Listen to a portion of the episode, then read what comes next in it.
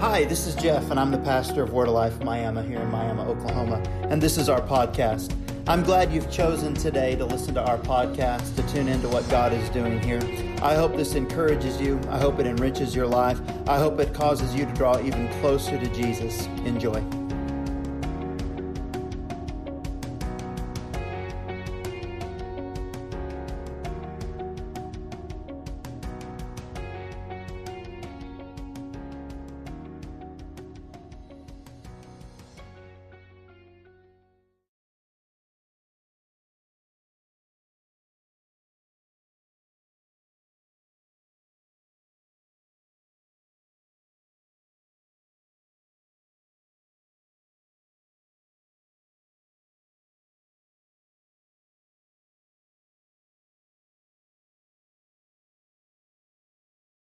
And I want to talk about our life of worship. Let me recap real quick. Week one, we talked about our supreme call. And we looked at the fact that we are all priests uh, under the new covenant with Christ, that we can now offer a sacrifice, we can offer a praise, we can offer our presence, we can enter into the presence of God, which is new under the new covenant, that in the Old Testament, that was something that the common worshiper of God just couldn't do, uh, that it required a tribe it required a specific bloodline and it required a specific set of sacrifices to be able to enter into the presence of God. And we, we discovered that uh, God is looking for worshipers, not necessarily worship. That worship accompanies worshipers. And uh, that was kind of a, a new outlook on the way worship transpires from our lives. And then week number two, we looked at our posture of worship and we looked at seven ways at breaking down the word praise. We looked at uh, the fact that praise has multiple meanings from the way in which we express ourselves. That uh, one word for praise says that it's just uh, being clamorously foolish. How cool is that? Uh, we, we, I know that the kids tend to get a little loud and a little crazy in here but I think they're a great representation of how we need to be free in the presence of God. Sometimes they forget that we're in the presence of God, but for the most part, they demonstrate the reckless abandon in the presence of God that God wants for us. And we talked about in there that there are shouts of praise and there are uh, new songs that come out in our worship, that there are moments in which when we worship God and we offer up praise, that there are, there are times in which we should go off script and we should just sing what's from the abundance of our heart, and that it shouldn't have to rhyme or anything like that. It shouldn't have to be clever. It should just be from our heart. And that was something really cool. And then last week we talked about our faith. We looked at the love language of God and, and we evaluated some of us have a love language. Mine is give me stuff. No, uh, that's not necessarily my love language, but we've got words of affirmation. We looked at personalities, and everyone's got a different personality, but we discovered last week that the love language of God is that of faith, and He is looking for us to speak out in faith and step out in faith. And we discovered through that that it, our greatest act of speaking God's language is to continually be looking for Him to deliver something that hasn't yet been given to us. And uh, that was pretty cool. And we we looked at um, faith, with faith, that we can find freedom, perseverance, and maintain our convictions. And we looked at basically the three stories that were sung about in this song. We looked at Shadrach, Meshach, and Abednego and what happens uh, when you maintain your convictions. We looked at Jesus calming the storm, and we looked at another story that I can't remember all of a sudden. See, if I can't even remember what I preached last week, y'all are doing good if you can remember what I preached last week. So, and this week we're going to look at our life of worship. Our life of worship. Everybody say life of worship to state the defini- de- definition of worship. We've, we've tried to define worship. We've looked it up in Webster's. We looked at last week. Jeremy Riddle had a cool definition of worship. I'm going to bring it down now today to the simplest word or the simplest sentence, phrase that I can to state what worship really is, and it's this Worship is expressing my love to God. You've been waiting for me to get it down as simple as possible. I finally got us there. Worship is expressing my love to God. I want to uh, give this idea today, though, in, in the area, in the arena of worship, and, and think about worship and express love, that I cannot, think about this, I cannot love God and hate what He created. Think about that for a minute. Think about all the things that He's created. Think about the church. Think about the world. Think about uh, maintaining and, and carefully uh, stewarding what God has given us, I cannot love God and hate what He created. There's a phrase that we uh, started using in this church about nine months ago, and it was we cannot, we've got to love what God loves and hate what He hates. So we've got to love what God loves. I cannot love what God loves and hate what He created. And in that idea, in that realm of worship, one of the things that God loves more than anything is man. Think about that. We look at John 3:16, for God so loved the world. Think about the concept of loving the world. God loved the world that he sent his only son what? To save you and I, right? Think about the world around us, the, the concept of, of the world of, of the generations before us, that there is a dying world. There are men and women, children. There is a mankind out there that is in desperate need of a connection with God.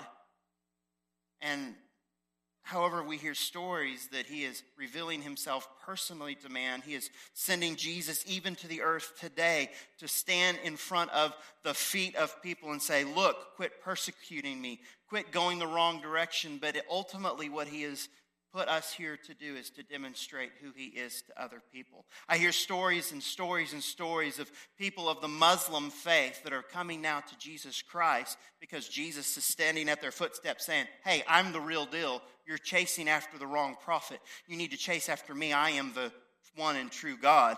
And yes, that works, but think about the world in which we live today. God created man. God loves man. It is our greatest act of worship, not to stand in a place today corporately together and sing songs of edification to God and to magnify His name. However, that's one of my favorite expressions, one of the greatest expressions that we can do in worship is to love other men. And when I say men, I mean women, children, mankind in a way that brings them in relationship with God.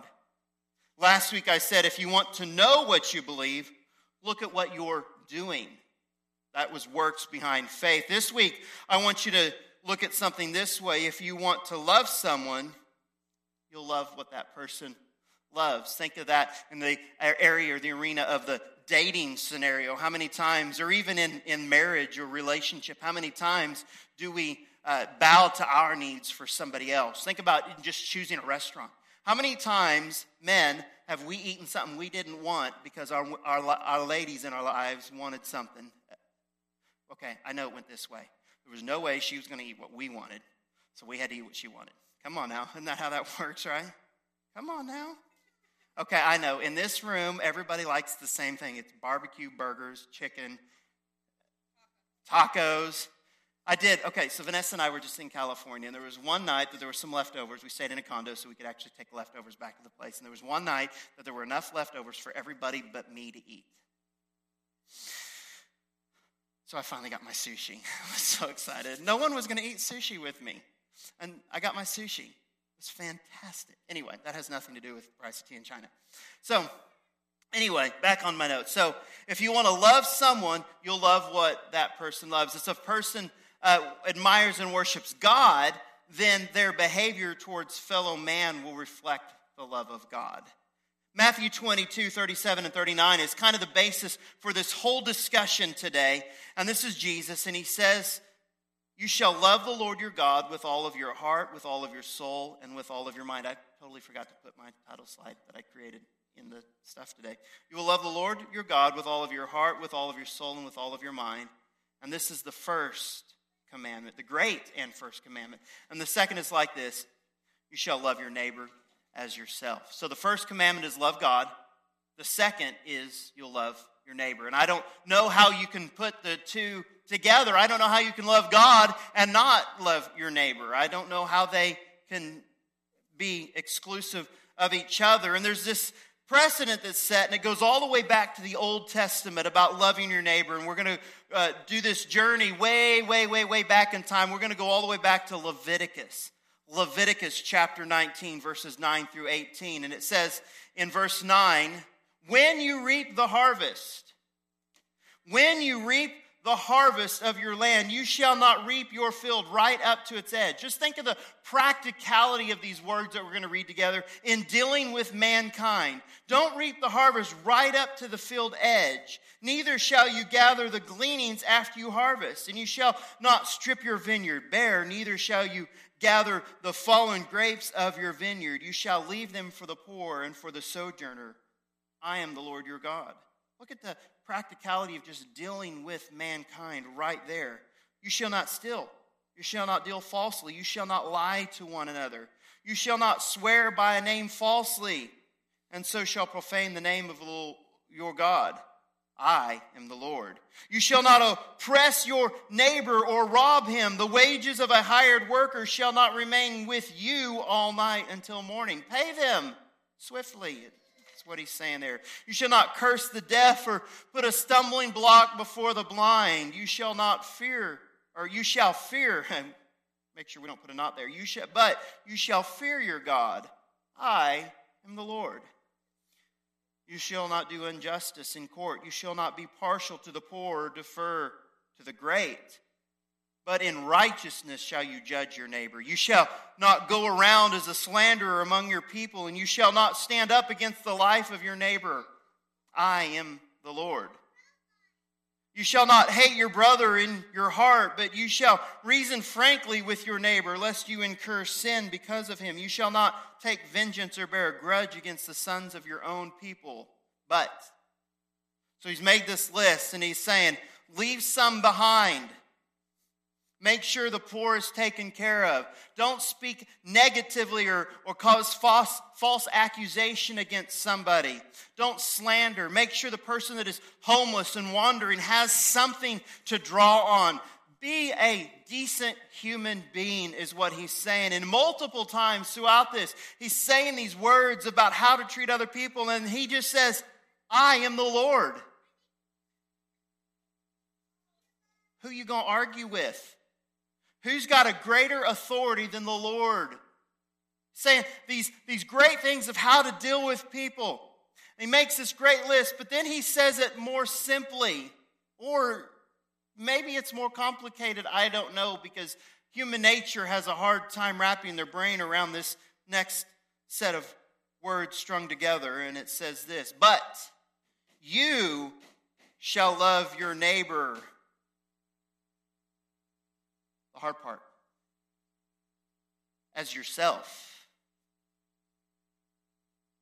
Well, isn't it kind of contrary?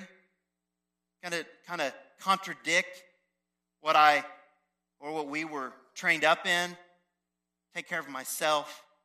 I've got to speak out for myself. I've got to make sure that I'm taking care of the things so that I can move up, so that I can make more money, so that I can take a better care of, well, what about my family? If I, I have to love my neighbor as myself. And then the greatest four words of authority spoken ever come up again. And he says, I am the Lord.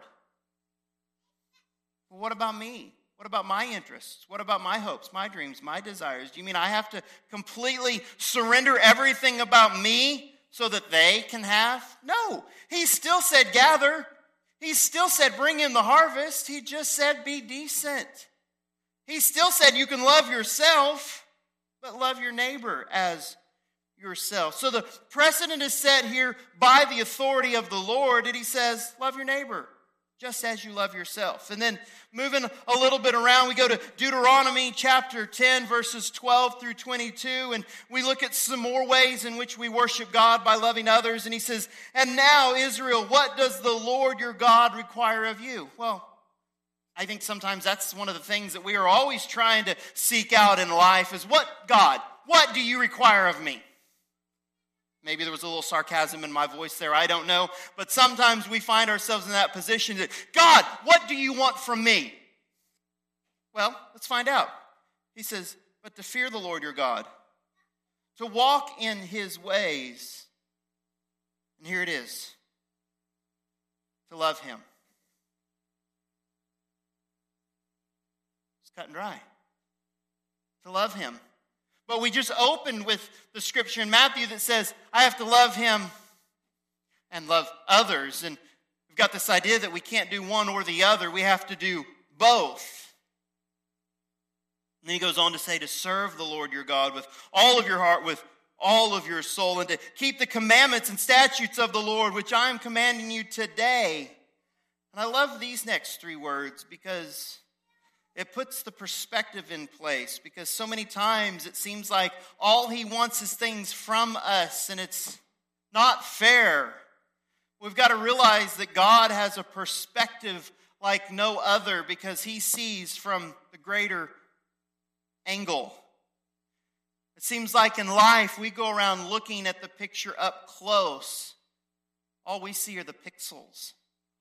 I was standing up on a stage at Saddleback Church this last week looking at a screen that I would love to have that would probably cost them tens, if not close to a $100,000. And I got up close, and all I could see were little bitty dots, and I could not make out what the picture was. And that's life for us.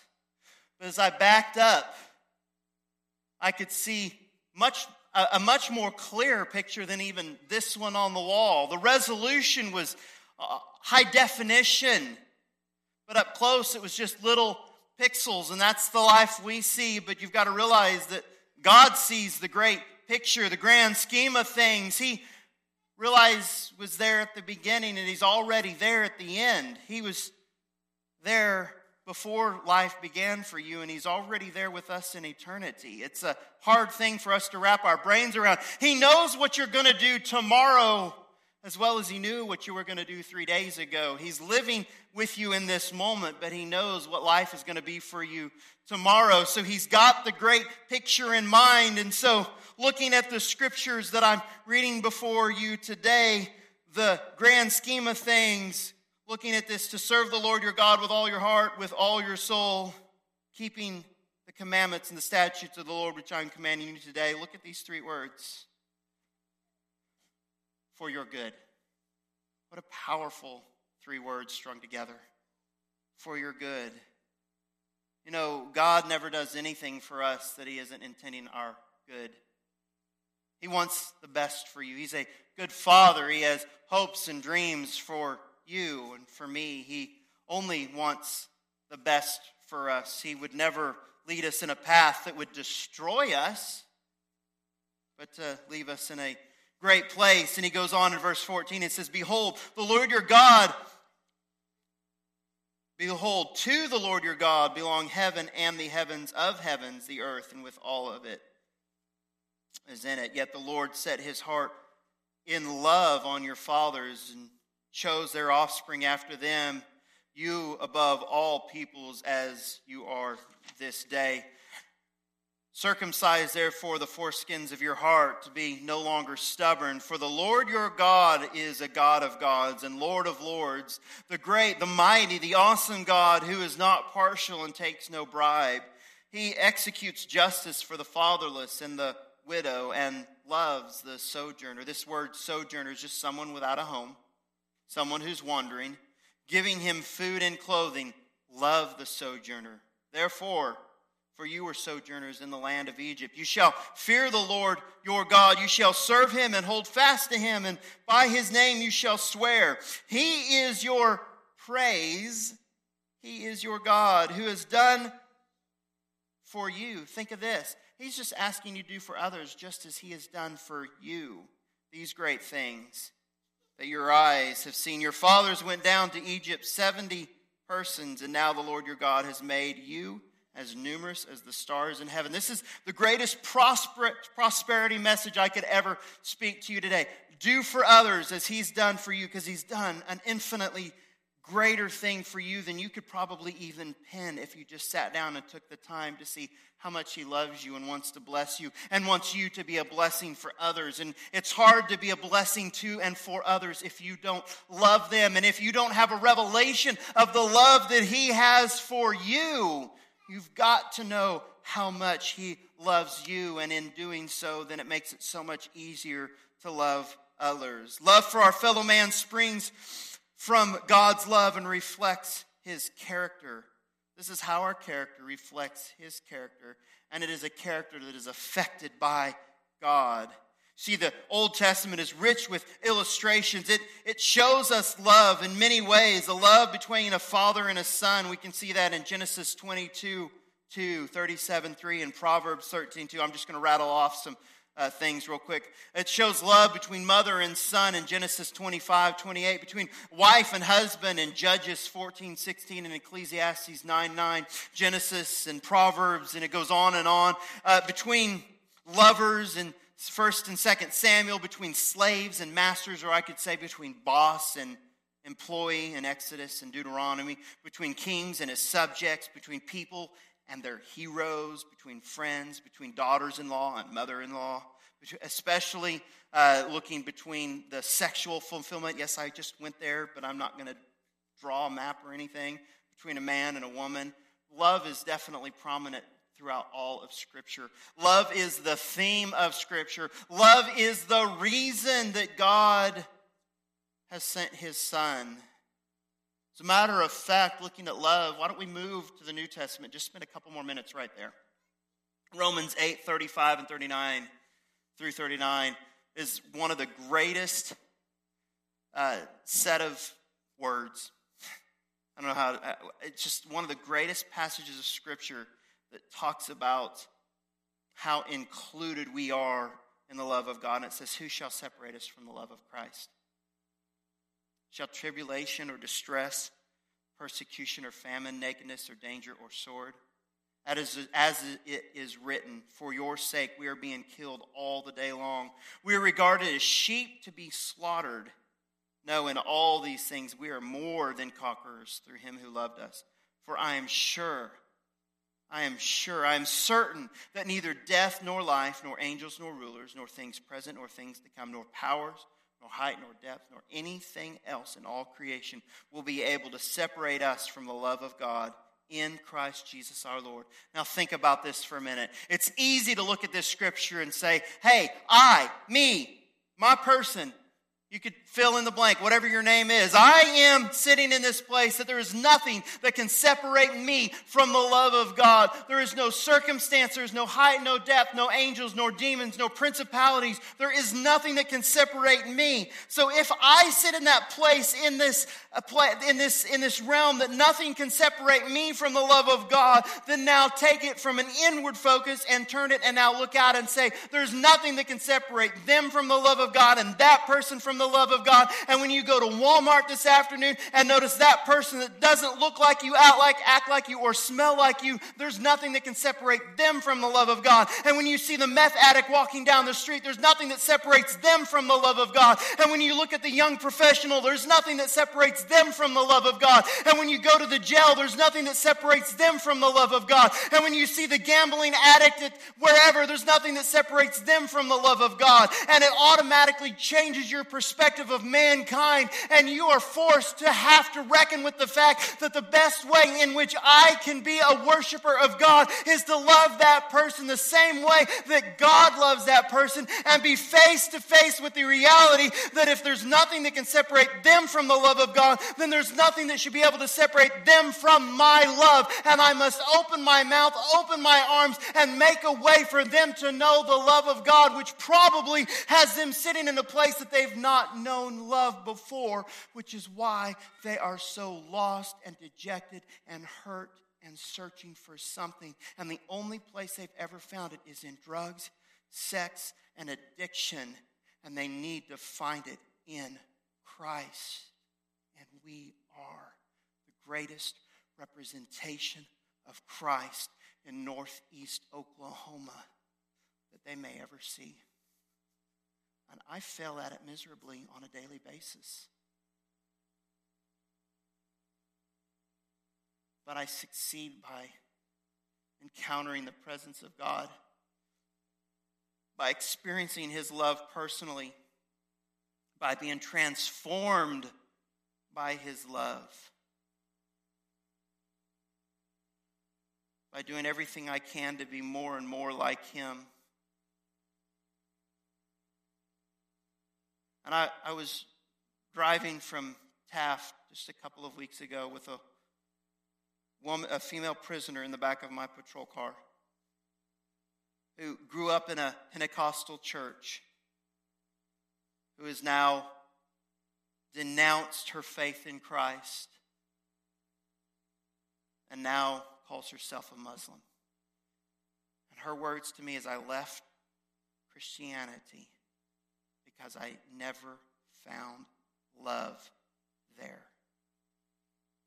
I found love from Muhammad, a dead, false God. My daddy, who believed in Jesus, beat me. My mommy, who claimed Jesus, introduced me to drugs. Now, I know we're not abusive drug addicts in this room today, but we could be lovers of Christ and lovers of man. We could all do a better job at it. We will never be perfect at it, or we would be Jesus. But we can, we can sure work towards it. The most basic thing, which is the most complex at the same time, thing that can be said about God is that he is love. 1 John 4 8, and then skipping to verse 16 says, Anyone who does, listen to this closely, who does not love does not know God. Why? Because God is love. Verse 16 says, So we have come to know and to believe that the love that God has for us. God is love, and whoever abides in love abides in God, and God abides in him. 2 Corinthians 13 11 says, Finally, brothers, rejoice. Aim for, listen to this word, restoration. Comfort one another. Agree with one another. That doesn't mean like agree like they're right, you're right, we're all right. Just means get along with one another live in peace, and the love, and the God of love and peace will be with you. God is love, and He is a God of love. Titus 3 4 through 5 says, But when the goodness and loving kindness of God our Savior appeared, He saved us. Think about the strength of that. when the goodness and the loving kindness of our God and Savior appeared. Then he saved us. Not because of works done by us in righteousness, but according to his own mercy, by the washing of regeneration and renewal of the Holy Spirit. And 1 John 4 10 and 11 says, This is love. Oh, I'm going to define it now. Not that we have loved God, but that he loved us and sent his son to be the payment for our sins. Dear friends, this is the way that God loved us. So we must love each other. And Romans 5 6 through 8 says, For we were still weak, and at the right time Christ died for the ungodly. For we will scarcely die for a righteous person, though perhaps for a good person one would dare even to die. But God shows us his love for us, and that while we were still sinners, Christ died for us. You see, we're ultimately good at a church and saying, You get your stuff together, and then you can join us. You look like me, and then I'll talk to you. You smell like me, and then I might help you. but it's while we were still sinners that he died for me. Ultimately, though, we love because he loved us and loved others. Finally, though, we love others as an act of worship towards him. And we love others to him so that they can find freedom. I'm going to close with Psalm 102, verses 18 through 22. This is why we love people. Let this be recorded for a generation to come. First thing we love people is because it's for the next generation. There's another generation coming up behind us that is far from God. And the only way they're going to know God is by love. They're not going to know God by our words. They're not going to know by God by our sermons. They're not going to know God, especially by the, the, the, the things that we stand up for. They're going to know God by our love. So that the people yet to be created may praise the Lord. Look, listen to that. That he looked down from his holy height from heaven. The Lord looked at the earth. To hear the groans of the prisoners. I feel like I'm describing Miami right now to hear the groans of the prisoners, to set free those who were doomed to die, that they may declare in Zion the name of the Lord, in Jerusalem his praise. When people gather together and kingdoms to worship the Lord. Ultimately, people are set free when they discover the Lord. When they discover the Lord, because they discover His love. And they discover His love primarily through us. Let's be something that demonstrates how much you love us by how much we love others. well, I sure hope you've enjoyed today's podcast. If it has blessed you, please click the subscribe, leave some feedback. Uh, should you want to contribute towards this ministry and all that we're doing in northeastern Oklahoma, feel free to go to our website, WLMiami.com. That's WLMIAMI.com. Click on the Give tab and it'll walk you through some steps right there. God bless you, and until next time.